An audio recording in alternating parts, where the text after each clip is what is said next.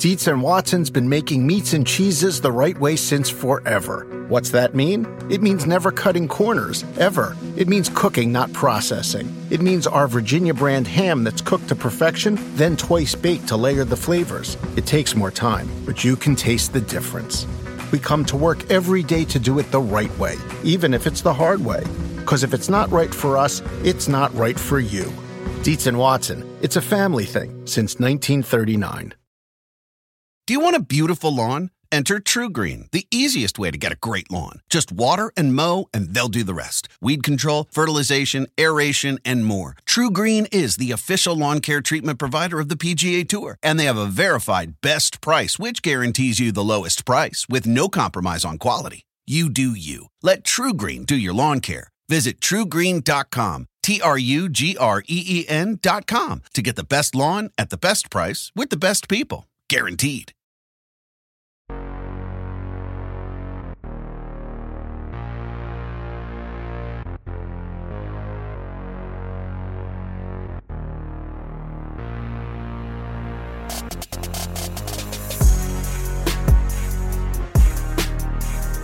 Hello, and welcome to the Circling the Bases podcast, proudly presented by NBC Sports Edge. My name is DJ Short, and with me here once again is Drew Silva. We are live on the NBC Sports Edge YouTube channel right now, as well as the NBC Sports Edge Twitch page. So, welcome to our audiences there. And uh, just for context, if you're listening to the audio version of this show, we're recording Thursday night, September 30th. So, We've made it to the final weekend of the 2021 MLB regular season uh, with an AL wildcard race, which could very well go down to the last day. I know that's not so great for George here. Our, our guest this week, George Bissell, our very own George Bissell. Um, thanks for thanks for coming on the show, man. Yeah, guys, thanks for having me on. Uh, glad to be here to be able to talk some Brady back to New England and the Red Sox collapse. it's just super cheerful here in New England right now. You guys caught me on a good day. right, right. I, to me, it kind of feels like the last day of school. It's got those kind of vibes to me today. Like I, I did my final waiver wire to the season earlier. Got the final regular season podcast right now, so feeling a little little loosey goosey right now. Uh, we did do some prep for this episode. Last week we did our biggest fantasy surprises of the season. So this year we're going to break out our biggest fantasy disappointments of the season and also talk about their chances of bouncing back uh, next year. Um, but before we do that, uh, we have a special offer for our listeners. You can use promo code BASES10 for 10% off any premium subscription for NBC Sports Edge Plus. Can be either monthly or annual, and for any tier. It also works across all sports. So, yes, baseball's ending, but football in full swing. NBA, NHL seasons are getting close as well. So, it is a great value. Remember, it's promo code BASES10. You can go to NBCSportsEdge.com slash premium to get started. Uh, so, Drew, it was nice to see uh, your Cardinals break their losing streak of one game. Uh, Short lived. I was I'm sure a, that was yeah. really tough for you. So I, I yeah. feel for you, man.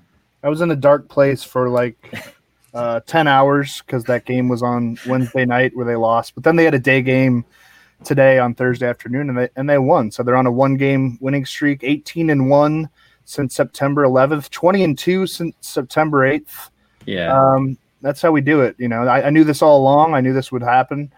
I told you guys, you know, uh, over and over on the pod uh, when we had Derrick Goold on of the St. Louis Post. You were very pessimistic at that time. And you know who the optimist was?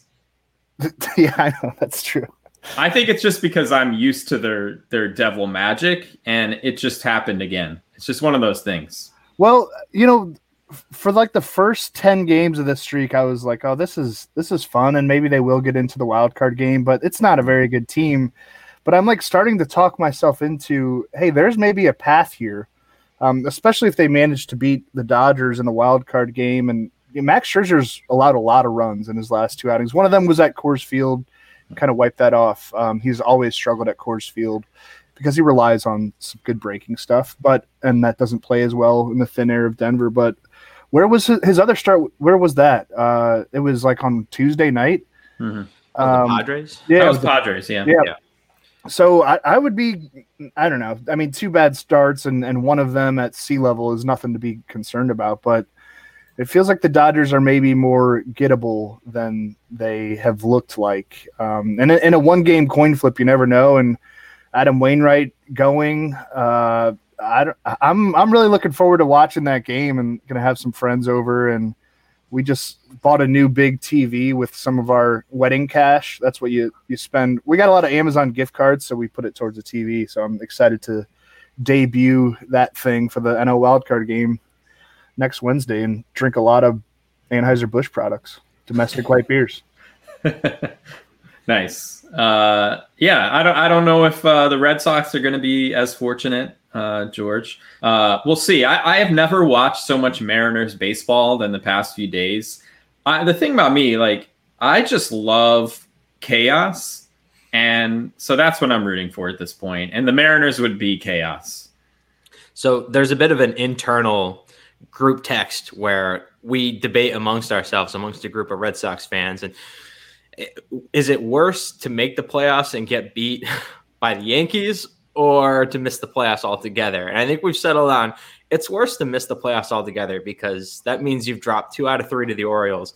Then you probably got beat a couple times by the Nationals to close out the season. So that's Yeah. worse. I, I think if you're the Red Sox, it's a calamity if you miss the playoffs right here. But good for the Mariners. I mean, they haven't made it since 2001, longest drought, playoff drought in North American professional sports. So if they make it, that's a fantastic story. So hard to feel bad about that. But yeah, this is a bad times here for the Red Sox if they end up missing the playoffs. This final week seemed to line up so well for the Red Sox where they were going Yeah. into it. But we say we said the same thing about the Reds like a month ago. Like their final month schedule was so favorable, and I think maybe we should know better as baseball writers that you know any team can beat anybody, especially when you're when you when you shrink the sample size down to weeks or even months. The Phillies schedule was also, I think, the easiest September, and you know they've faded here too. I mean, the Cardinals are, are part of the reason why they're so far out at this point. But So uh, the, the other fun wrinkle here is that all of the games on Sunday start at the exact same time. So Right. you could have within, I don't know, a 20, 30 minute span, you know,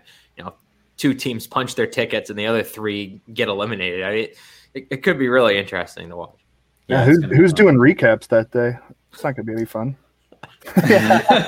What- that- that's when when DJ said, "Oh, this feels like the last day of school for him." I was like, I don't think it feels like that for George at all. no, sorry.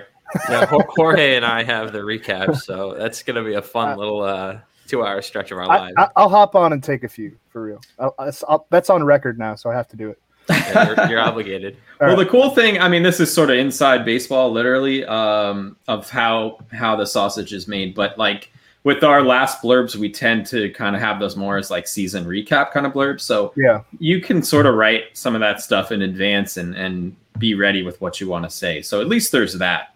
that's true. Um, and I, I kind of any like last day of the season type of stuff. I just I float through it. Like it just feels so good. Um, so yeah, I'm sure it'll actually be fun. yeah, no one wants to hear us complain about our jobs, but once you actually see a light at the end of the tunnel, it gets a lot more fun. I'll say that.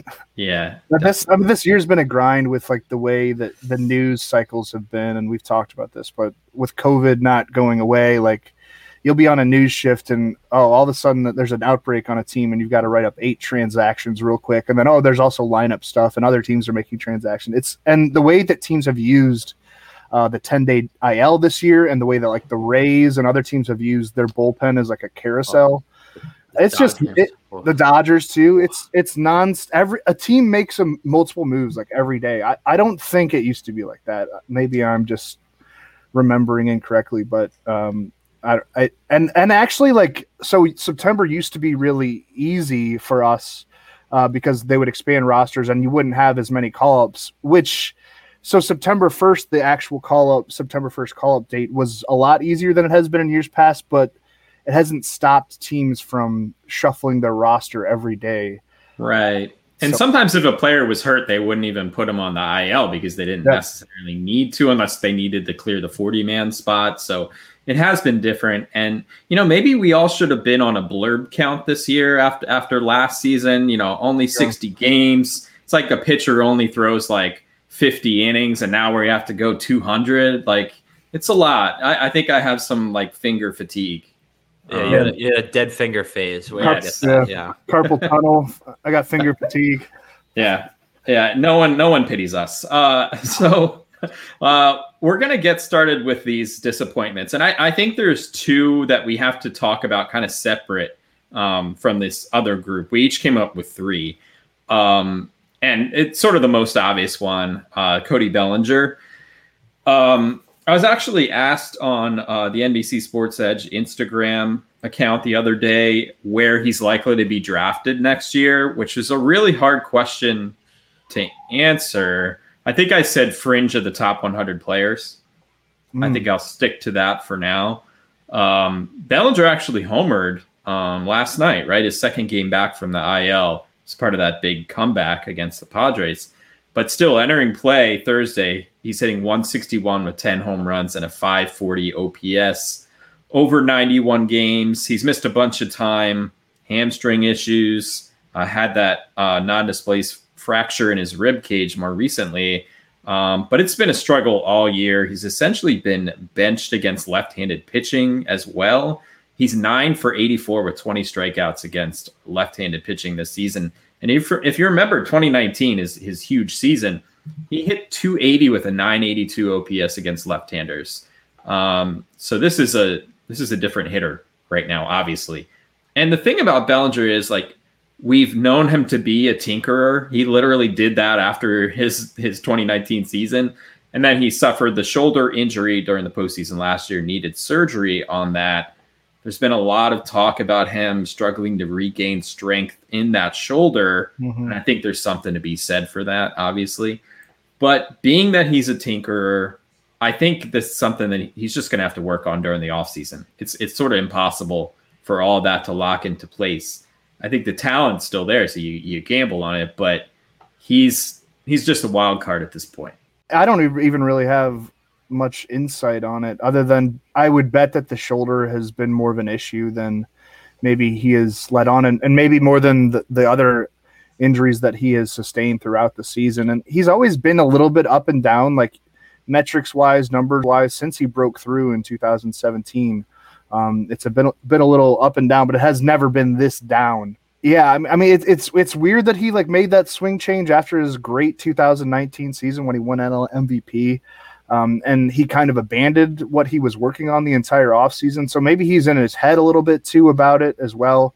Um, but I don't know. I don't really have a great take on it other than to say if he if I'm in the ninth round or something and he's there, he'd be super attractive to me next spring. Just banking on a lot of time off may have helped um, all these injuries heal and that he's a smart enough guy and open to making changes that he will make those changes going into the spring. So, Baseball Prospectus has an injured list ledger where they keep track how many days per season a player has missed due to injury. And has missed 73 games due to injuries that he's been on the injured list for. That's not dealing with just day to day physical stuff that may have impacted his game. And that's the issue. It's, it doesn't seem like it's a talent issue, it's a physical issue. And you guys, I'm sure, have talked about it numerous times in this podcast, but when you're injured, it, it changes how you train, how you recover your day to day. Because instead of being out there taking extra BP or working in your swing, maybe you're in the training room, you're, you're getting extra extra treatment, extra work in. So that alters everything for a hitter. And I think for a guy like Bellinger and then Mookie Betts, who's been dealing with a hip issue all season, it's well, how are these guys feeling in the spring and how does that impact their production next year? That's the big thing to watch, I think, is we're going to have to really pay attention early on in the spring next year to see how they're doing physically. And if things are okay, then I think you can bet on the talent winning out and them returning to some level close to where they were in the past. Maybe not all the way back, but pretty close. Right. And I think even out of the gate, uh, if you're in a fantasy league that allows for daily lineup changes, you're probably not putting him in there against left-handed pitching until he shows that he can do it again. So, you know that that may push him out of the top 100. I think. Who wants a platoon player, you know, on their on their roster. Although, you know, the Rays bench Austin Meadows and you know Brandon Lowe against lefties every time. So, and they've still been pretty productive. So, you know, there's a path, but it gets a little little trickier. Um, the other one we should get to is Adalberto Mondesi. Has only appeared in 31 games this year, uh, going into play Thursday. missed time with oblique and hamstring injuries. 21 of those games have been this month. It's been a mixed bag. uh, he's hitting 187 this month, but he's 13 for 13 in stolen bases. The funny thing about him, it's like pretty much every time he gets on base, he runs because he has 14 hits this month, four walks, and 13 stolen bases. That is that is just bizarre. Uh, so you know the flawed approach is nothing new. Like we've known that 250 career hitter, 284 on base, but he just can't stay healthy. And yeah, yeah. it was very telling. You know, I think it was about a month ago. Dayton Moore, like you never hear this honesty from a front office executive. They always like talk up their players, but he was just bluntly honest, saying like, we cannot count on Mondesi to be a, an everyday player in 2022. Like you can hope for it, but to build around him, which maybe a couple of years ago could have been realistic, it's just not wise to do that. And I think they've they've realized that. And you know, just as a team shouldn't build around him, neither should a fantasy manager. Basically, is where we are at this point. He did play 59 of a possible 60 games last year. I, th- I think he would do great in a 60 game season if Major League Baseball just went to that. But yeah, yeah.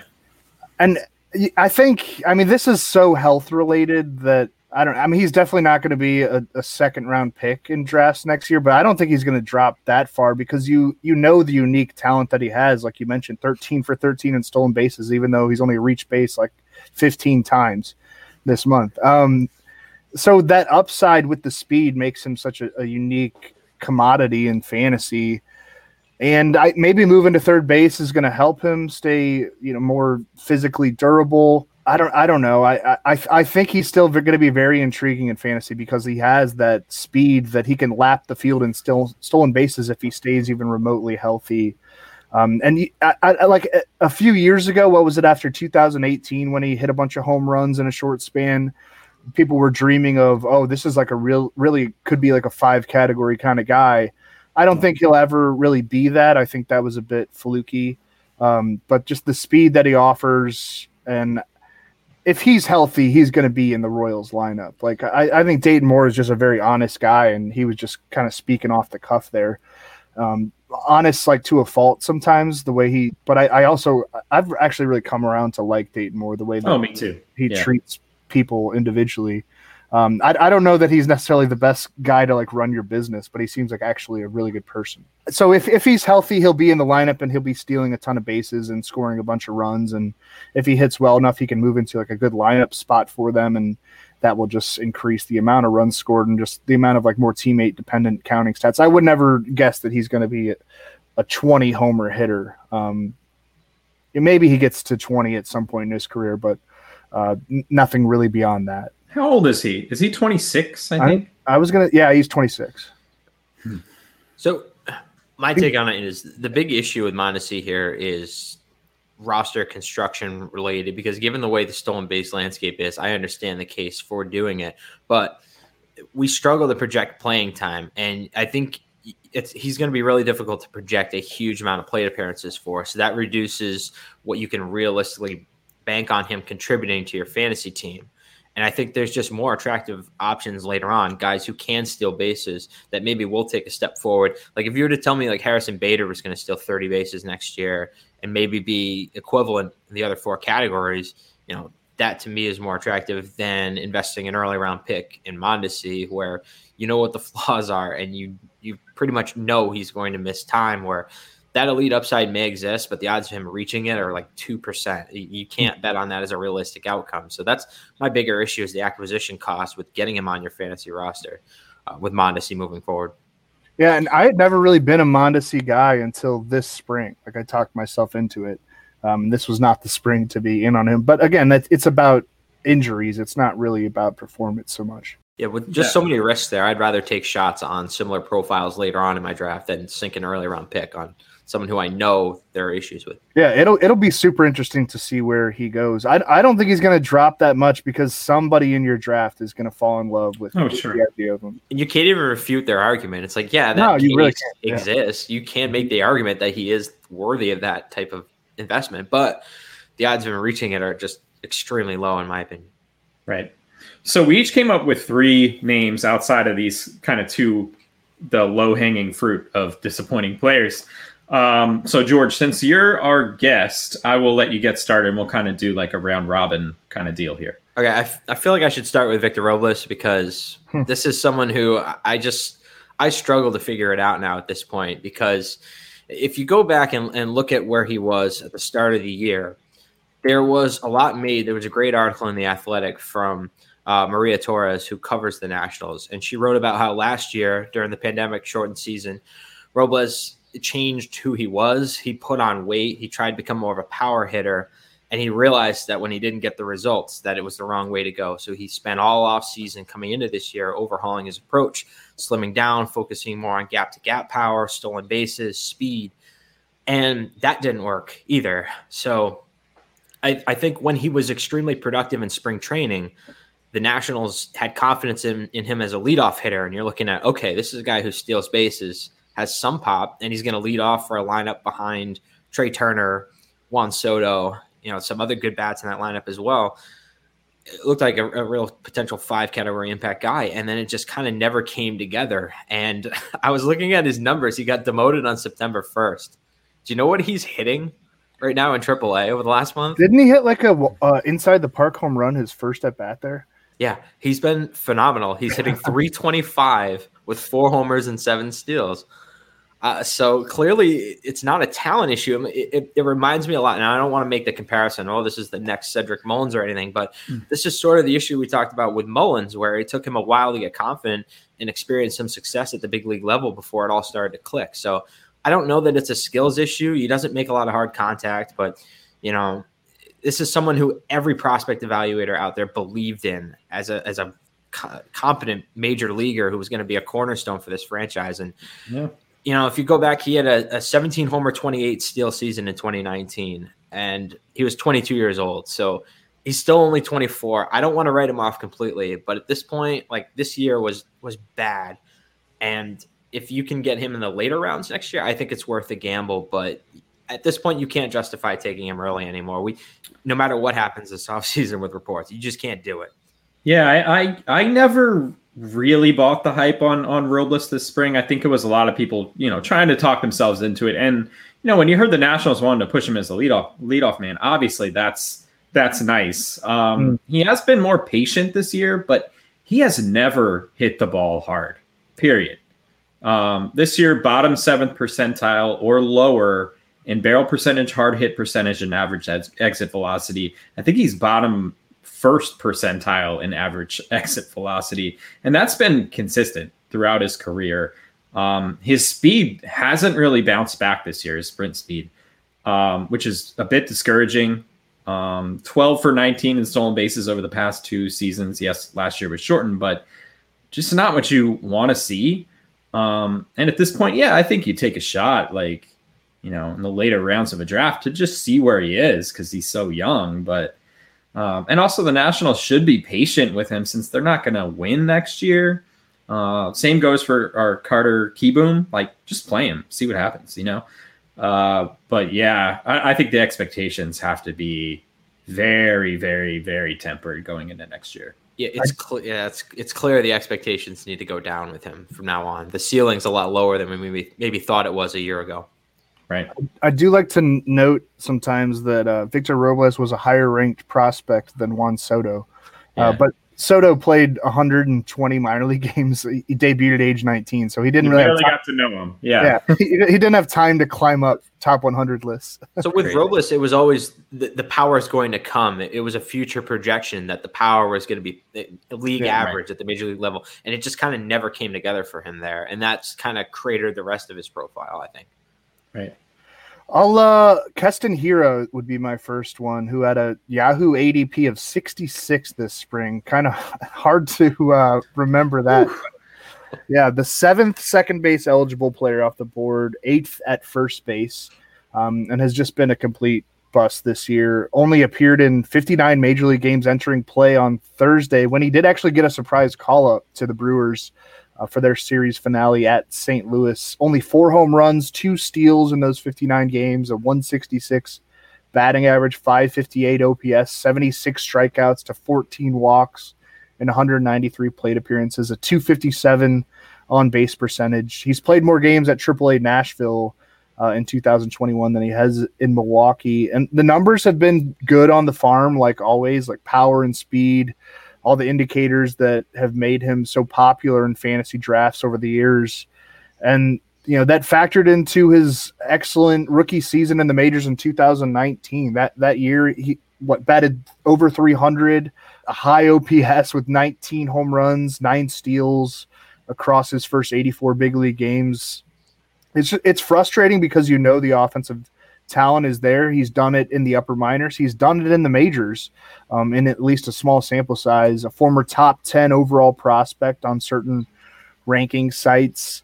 His mom has been battling cancer, so it's it's been a tough couple of years for him personally and professionally. I, I did see that she's officially in remission now. He told that to the Brewers media people when they called him up on Thursday morning. So that's great news. Um, he's going to have to make some changes. And I, I, know we throw that out there, uh, but I mean, he needs to. And, and the DH is likely coming to the National League. You know, that probably does increase the odds that Hiura's on the opening day roster next year. I can already see like the glowing spring training columns and notebooks from next March about the improvements and adjustments he made over the winter and we'll just have to hope that those adjustments are real. Um, one thing we can say for sure is that he's not going to be a consensus top 70 pick next spring. I, I wouldn't be surprised if he drops into the into the 200s. Um, yeah, just with how bad he's been, it, really for the last year and a half. You could even call it two years. Um, but yeah, as always in fantasy, it's worth betting on the talent, and that betting ticket won't be so costly. Entering, I think, what will it'll be his age. He's 25 right now, but he turned 25 in August. So next season will technically be his age 25 season. I wouldn't mind taking a flyer on him at some point in the draft, you know. To me, he just feels it just feels like he's lost because like even at AAA this year, he's striking out a third of the time. Um, and his first go around in AAA in 2019, like the strikeout rate was I think in the mid 20s. So that's when he was coming up as a prospect and you know, the at the levels prior to that, you know, low A, high A, double A, it was in that 20% range. And, you know, people were just saying this guy's like a pure hitter. Yeah. Um, so to see where he is right now, I don't know what it's going to take, um, you know, mechanically or, or something, some adjustment needs to be made.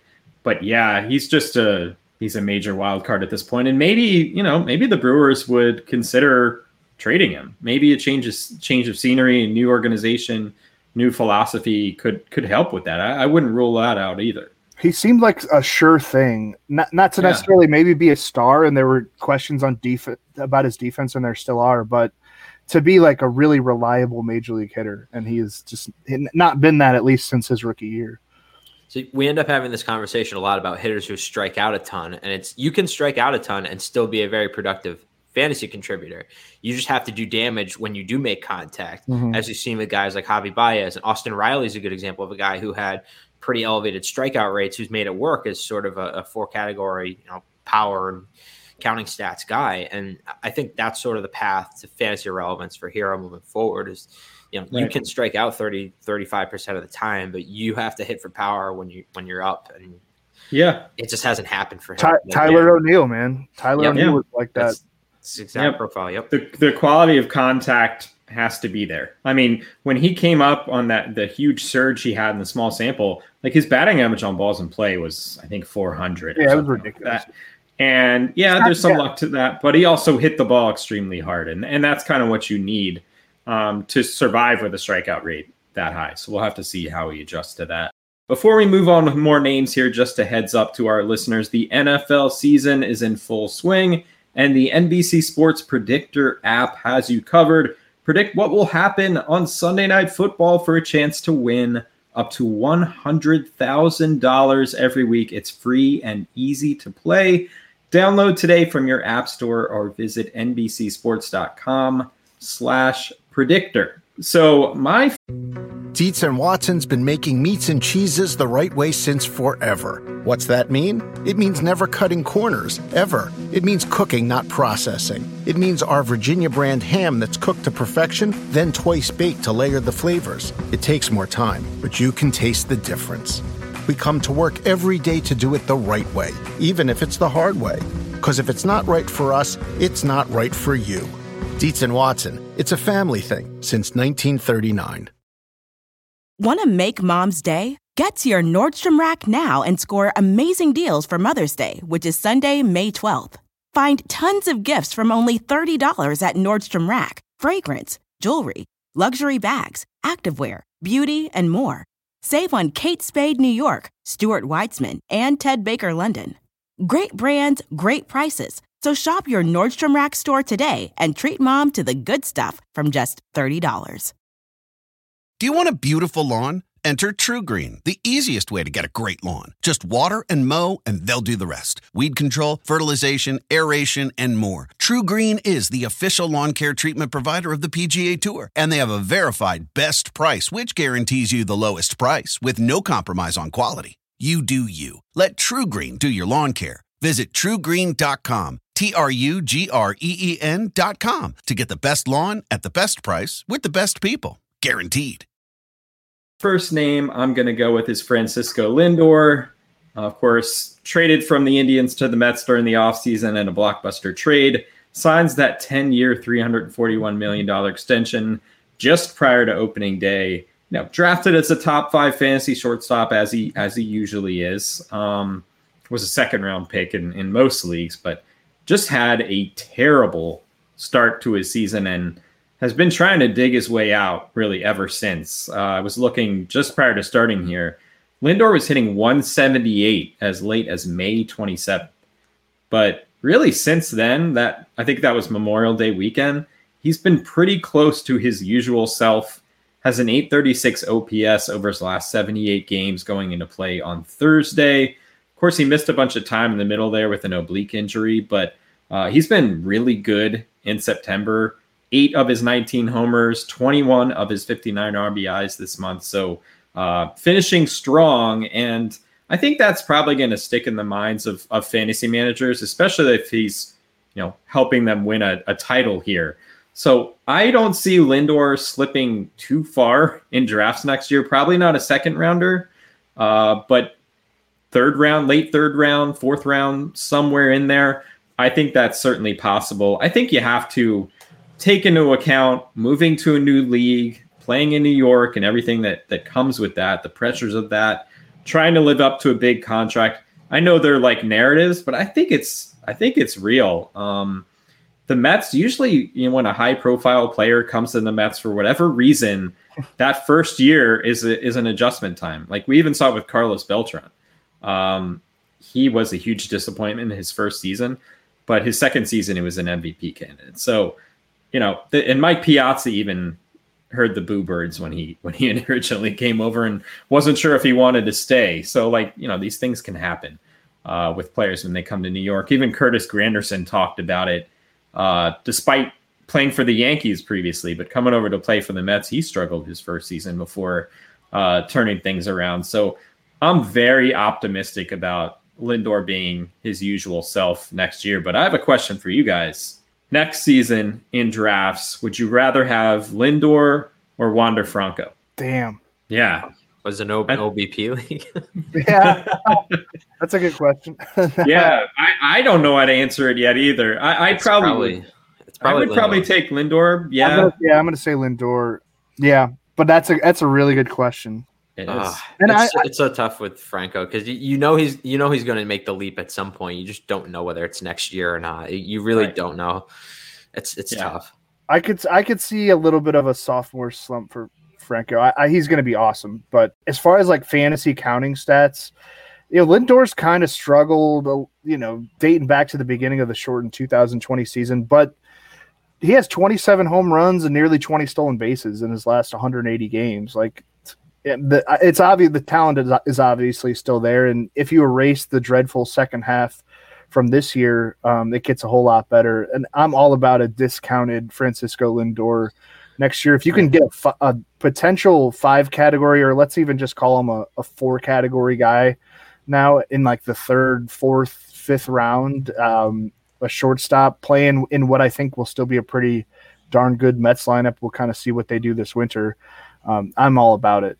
I, I, hate to go back to the narrative, well, but didn't we kind of do this recently with Marcus Semien, where he yeah. had that one really bad year, and it was well, that was the outlier. That you know, obviously, I'm not saying Lindor is going to go out and hit 45 home runs next year, but when you have an elite, okay Yeah, when you have an elite talent, they have that ability to bounce back. I mean, we're even seeing it with a guy who's, uh, you know, like Joey Votto late in his career. Once you've shown that type of skill, you can get back to that level. It's not a guarantee, but you're capable of it, and you can't roll that out as a possible outcome moving forward. Yeah, Lindor's quality of contact this year, like despite the batting average being low, he's hitting the ball just as hard as ever. So I'm really optimistic he's he's going to be fine.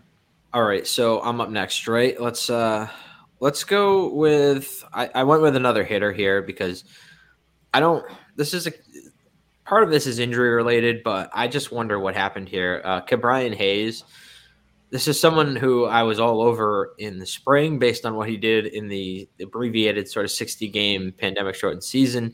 Is fantastic, had a 55% hard hit rate, looked like a guy who maybe the over the fence power wasn't going to be what it was in that brief debut. But this was still a guy who was going to hit plenty of doubles, get on base, had the ability to steal a couple bases, fantastic defender at third base.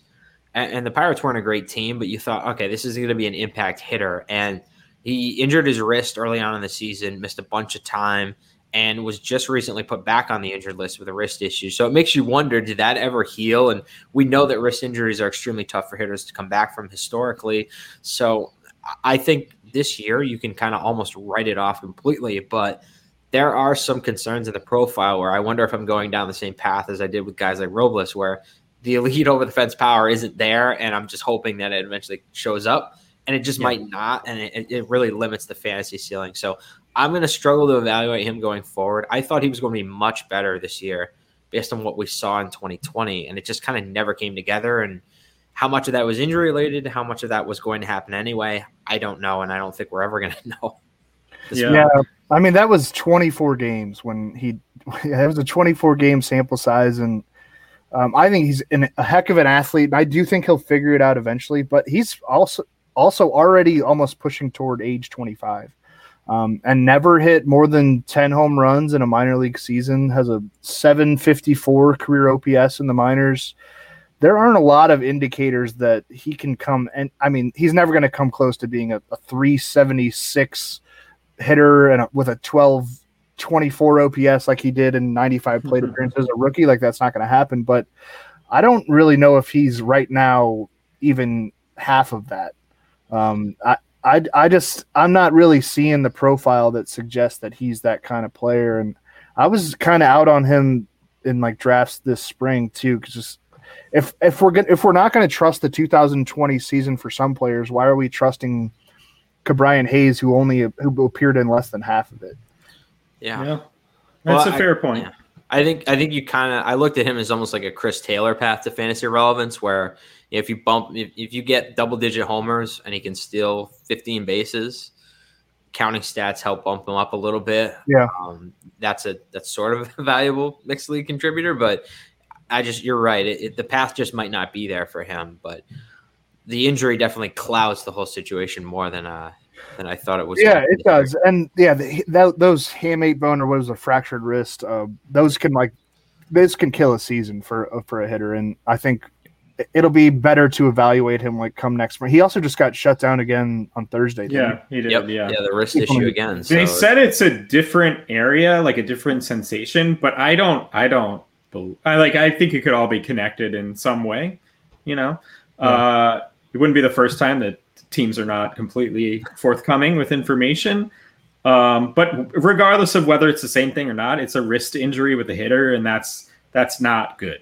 Um, and he hit the ball surprisingly hard. I think that was like the most surprising thing when he initially came up. He had a bat. He had a batting average on balls in play. It was like 450 in that small sample, but he hit the ball really hard. And to me, you can't like fake that. So yeah, maybe he's not a consistent like 20 plus homer guy. But if he can hit 275, 280, 15 to 20 homers, 10 to 15 steals every year, that's pretty useful. And his defense is off the charts, going to keep him on the field. Like he's going to be the cornerstone third baseman for that team. And but he's probably just going to be a player who's more valuable in real life than than fantasy. You know he's going to play every day in Pittsburgh at least.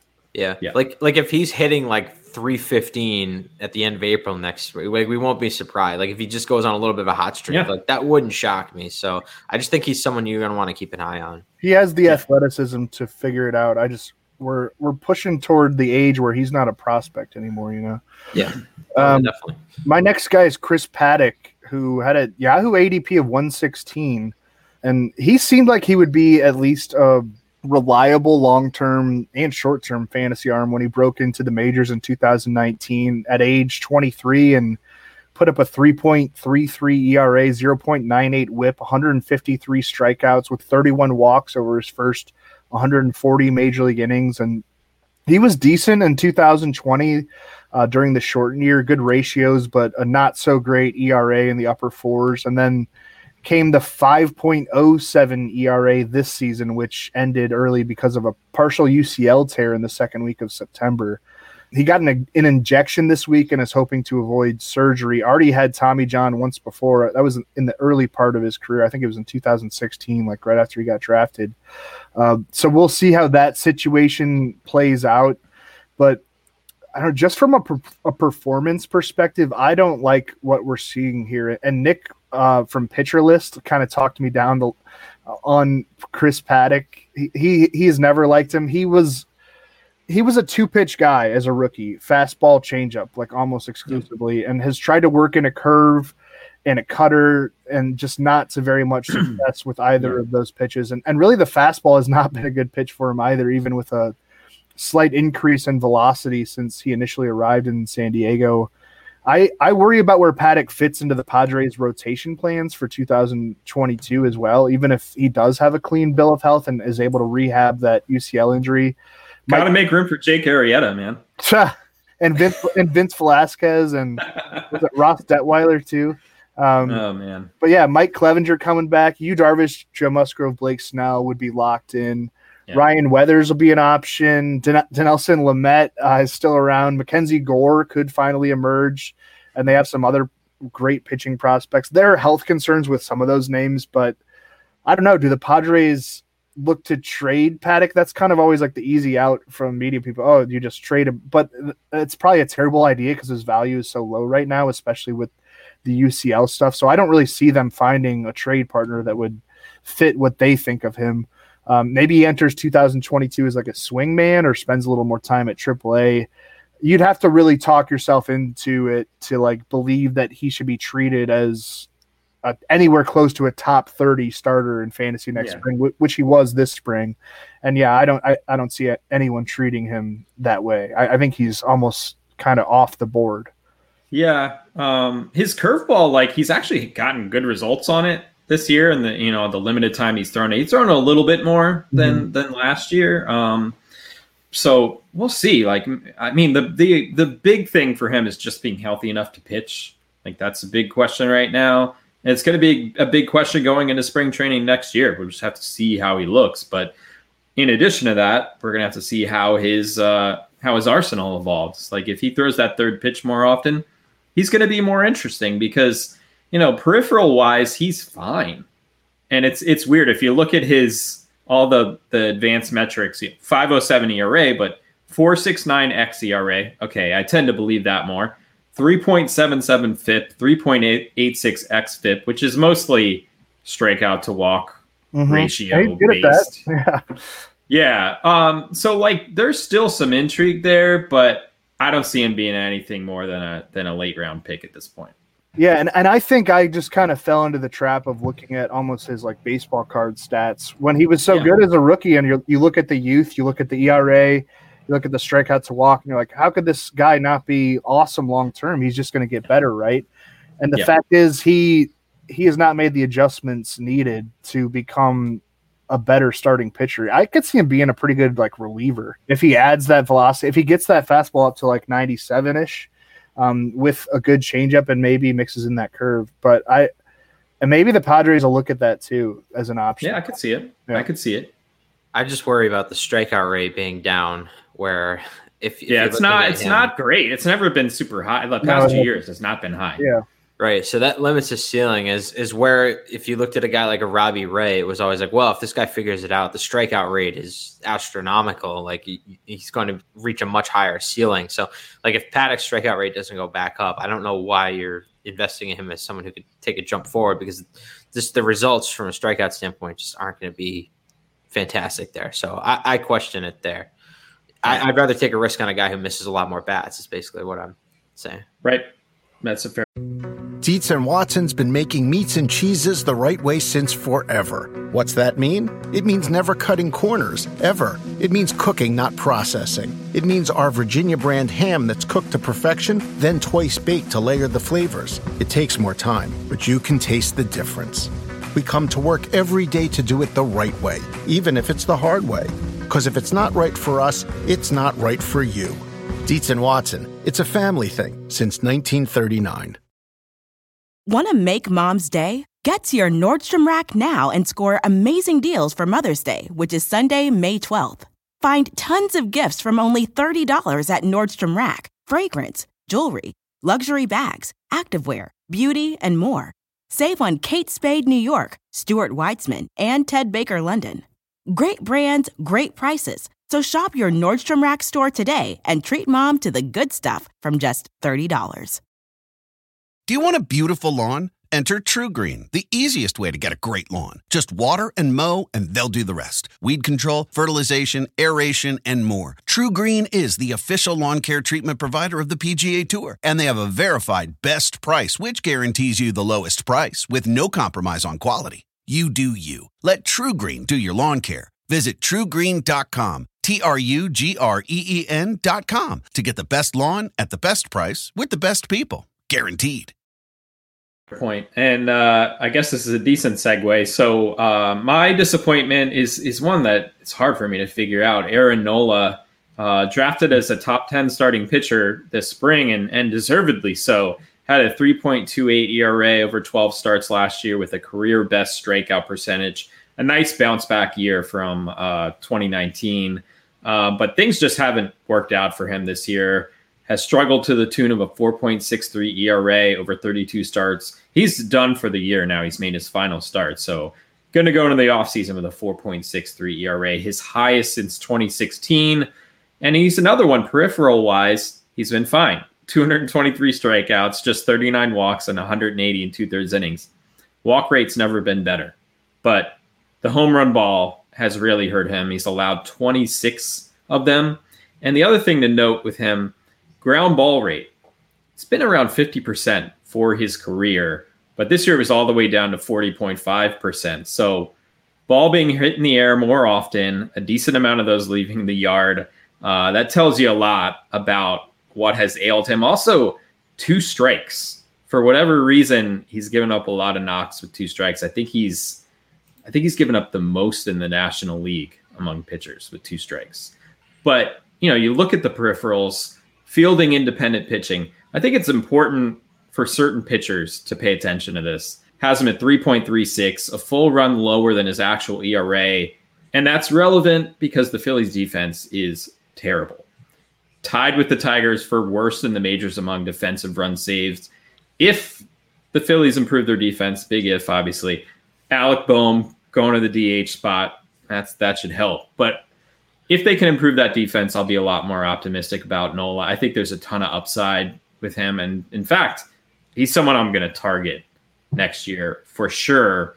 I don't see him getting past like the top 15 starters just because the strikeouts have been on the rise, the control's so good. I think we see a decent bounce back from him next year you hit the nail on the head. I mean, the, the defense is the, the glaring issue here for the Phillies. And I, I was looking yeah. up his deserved run average, which is a baseball prospectus metric. And this has been a pretty good indicator of, you know, it, it looks at your past performance. It's not really a future uh, looking forward metric. Um, right. It's not really pre- used predictively, but his DRA was around three, 3.02. And wow. his ERA was like four six, right? So right. Um, clearly, he should have had better results from a run prevention standpoint this year. So I think that's pretty obvious. And if the Phillies make some improvements defensively, yeah, I, I think he trends in the right directions because he still has that elite control, misses a ton of bats. And the home run rate's not astronomical for major league pitchers. Yeah. It's just, It's just he's allowing more fly balls now. That's the Yeah. other thing we're going to have to track. Yeah. He's kind of changed his pitch mix this year too, so you know maybe they'll reevaluate that as well. We saw that with guys like Scherzer when they got older. It was a lot of solo home runs that he was giving up. So it looked Yeah. like he's giving up, you know, 34 home runs a year, but it's, you know, if there's nobody on base, it's not a huge issue. But with Nola, Right. you know, you, you get a couple guys on, and then all of a sudden it becomes a lot more runs going up on the board. So Sure. that's Yeah. the thing to watch with him. The Red Sox did just finish off that loss to the Orioles, so they're now tied with the Mariners for the second. They're the Mariners are off tonight, right? Uh, yes. Yeah, Yeah. Yeah. The Yankees that's are right. up five to two. They just Wow. hit, they hit four home runs off Robbie Ray tonight. So it's gonna be a Aaron wild week, wild weekend, man. Yeah, what happens with the Cy Young Award in the AL? Like Gerrit Cole had a bad start yesterday, uh, and now Cole today. I think two or not Cole, but Robbie Ray. I think two out of two out of uh, Ray's last three starts have not been very good. So I even that uh, situation is a little bit muddled. It- it's like the President's Trophy, right? Where if the, whoever has it, it's like cursed. like whoever you think is in the lead is just like gonna go up, give it eight runs. right? Yeah, I still think it's probably Robbie Ray, but it's it's it's gonna be close. It's Shane Baz. Who are we kidding? Just give Yeah. him the award now. Give it, a, give them all to Ohtani. I'm all right with that. Uh, so George, your your final your final pick here. Yeah, so I, I wanted to hit on this guy because I think it's more illustrative of of what we we talk about during the offseason. Uh, Jesus Luzardo, he was drafted right around pick 100 in NFBC average draft position.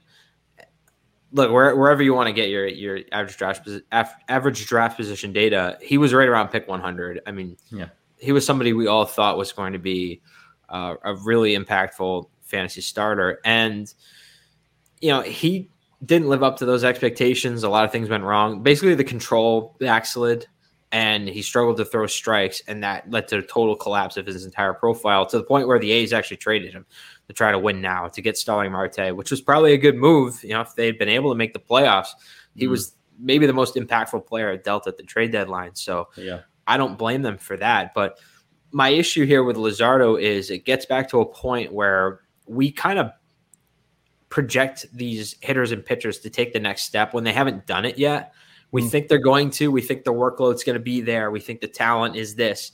And that was kind of what I was talking about with the other two players I highlighted earlier in Robles and Hayes. It's where we make the jump, and I'm guilty of this, just like a lot of people, I'm sure. And you you think it's going to happen, but it doesn't. And that's where you get in trouble. Whereas you're better off taking shots later on. Where if you look at where like Freddie Peralta, um, Trevor Rogers, Logan Webb, you know, those were guys where if they hit their ceiling, the impact was going to be similar, and you could have gotten them 200 picks later. So that's where I think you have to look at this going forward. Is is is not getting caught up in the upside and reaching on a guy who hasn't done it yet. I think that's something I'm going to try to be more cognizant of moving forward. Yeah, I think especially with young pitchers, like the aging curves are so like all over the map with pitchers. It's different than hitters. I know rookie hitters have struggled this year, which is like kind of a little weird. I think the lack of a minor league season last year has something to do with that. But we're kind of used to the young hitters coming up and, and making an impact, making some improvements, getting to the next level. Pitchers are not a straight line. And I think that's something we maybe we've been spoiled by the hitters being successful.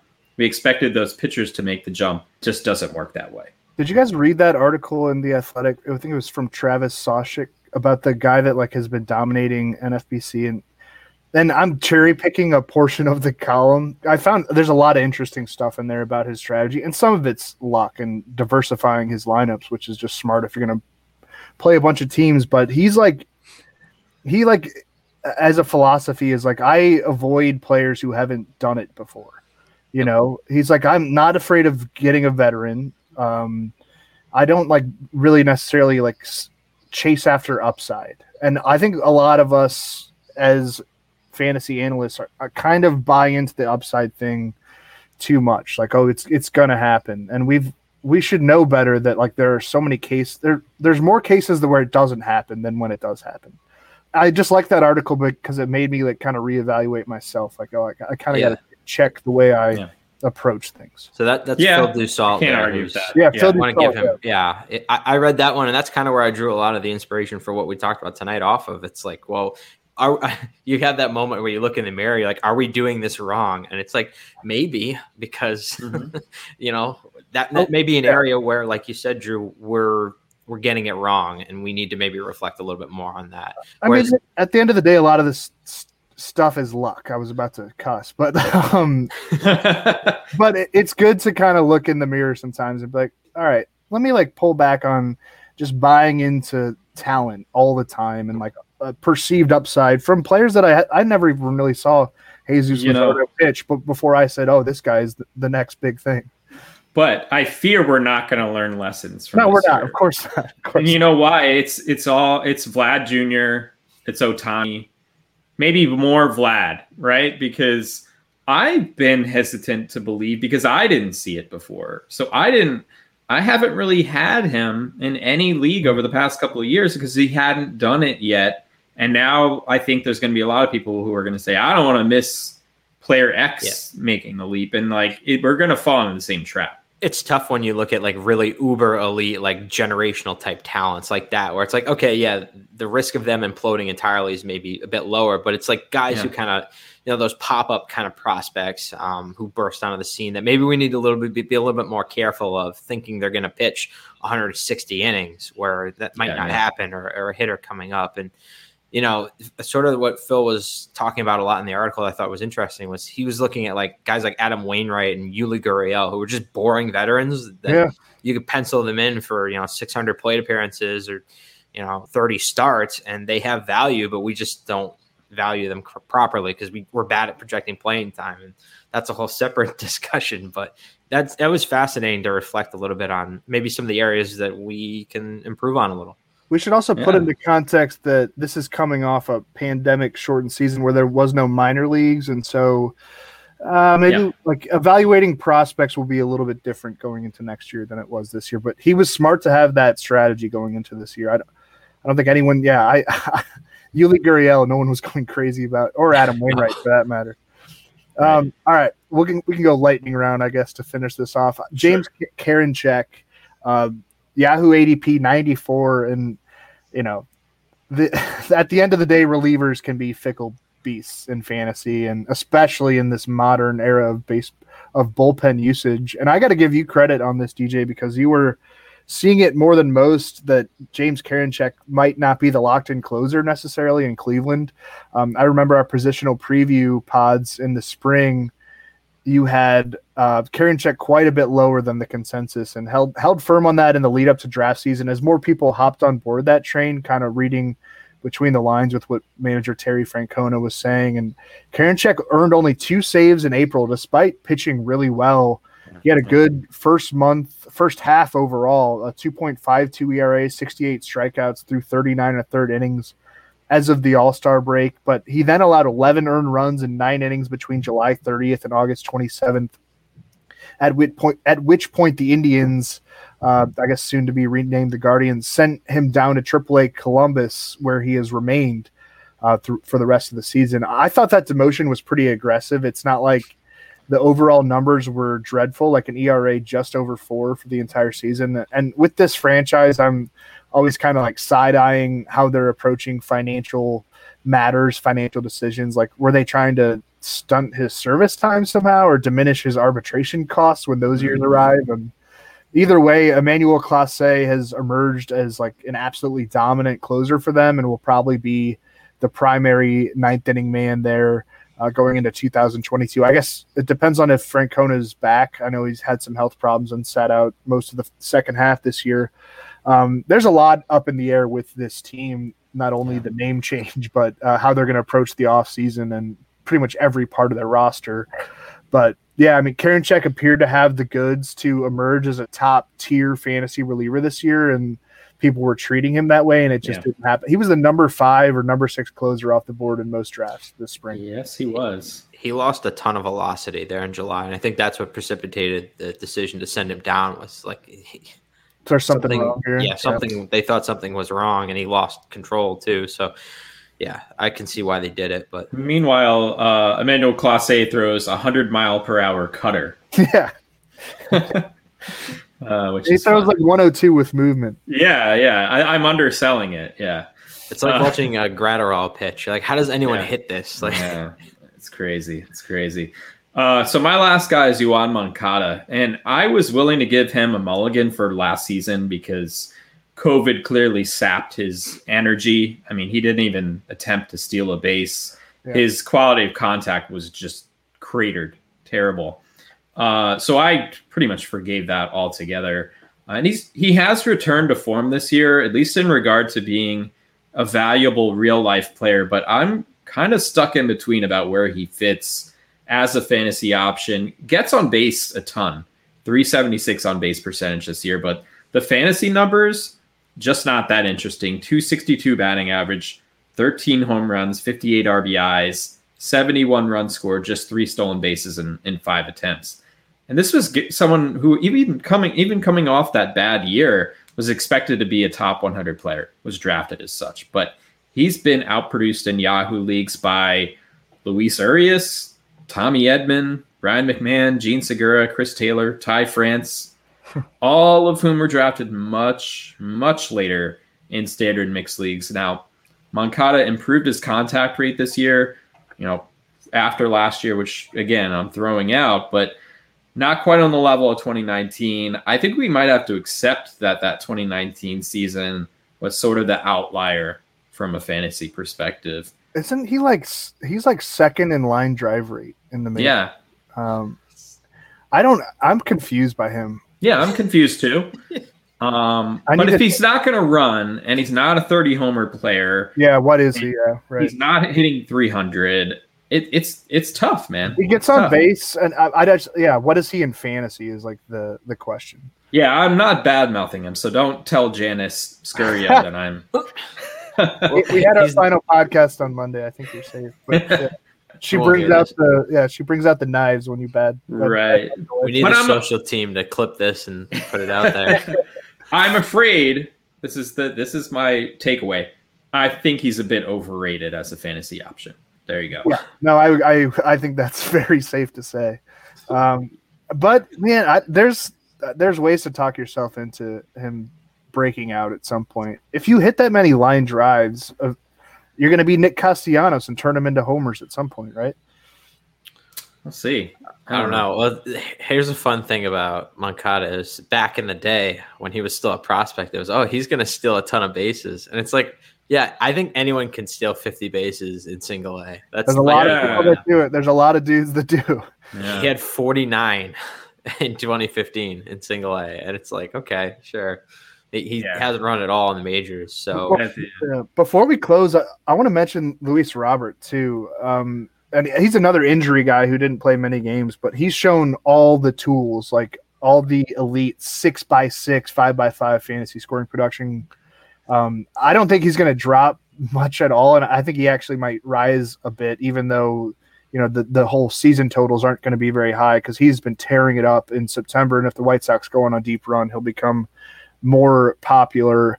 Um, he was like mid to late third round this year, around 35th, 40th overall pick, depending on where you draft. I think he's going to be a second round pick.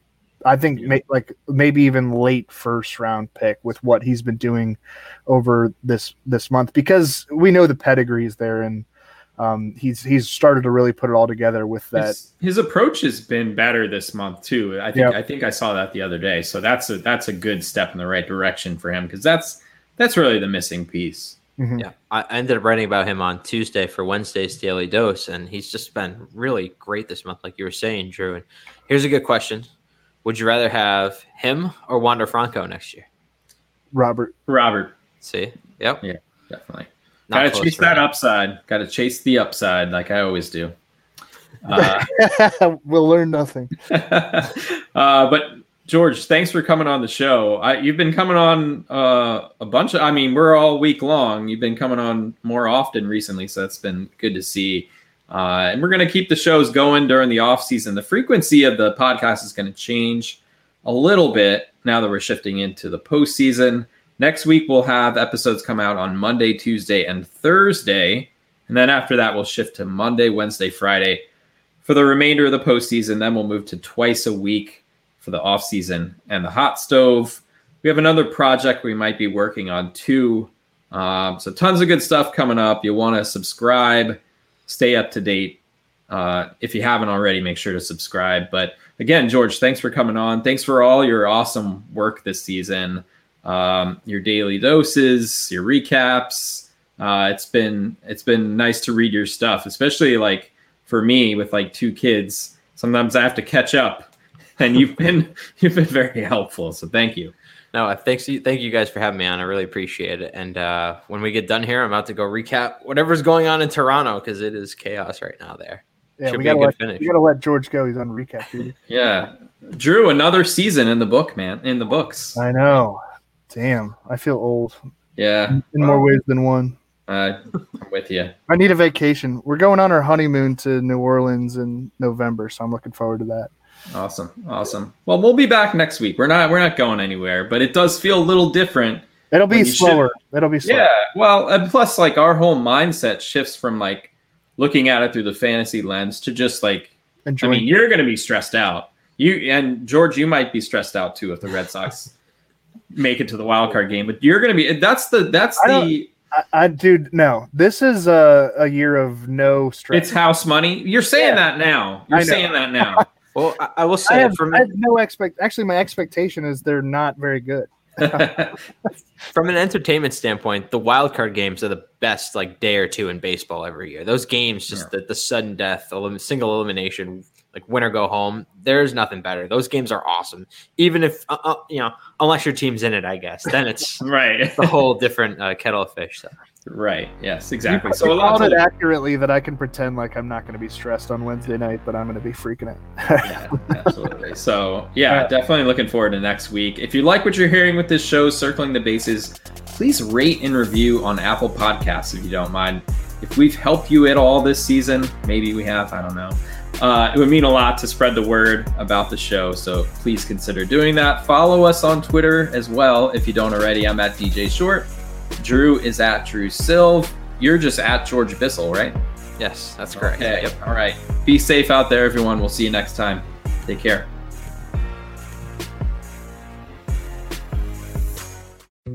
Dietz and Watson's been making meats and cheeses the right way since forever. What's that mean? It means never cutting corners, ever. It means cooking, not processing. It means our Virginia brand ham that's cooked to perfection, then twice baked to layer the flavors. It takes more time, but you can taste the difference. We come to work every day to do it the right way, even if it's the hard way. Because if it's not right for us, it's not right for you. Dietz and Watson, it's a family thing since 1939. Want to make mom's day? Get to your Nordstrom Rack now and score amazing deals for Mother's Day, which is Sunday, May 12th. Find tons of gifts from only $30 at Nordstrom Rack fragrance, jewelry, luxury bags, activewear, beauty, and more. Save on Kate Spade New York, Stuart Weitzman, and Ted Baker London. Great brands, great prices. So shop your Nordstrom Rack store today and treat mom to the good stuff from just $30.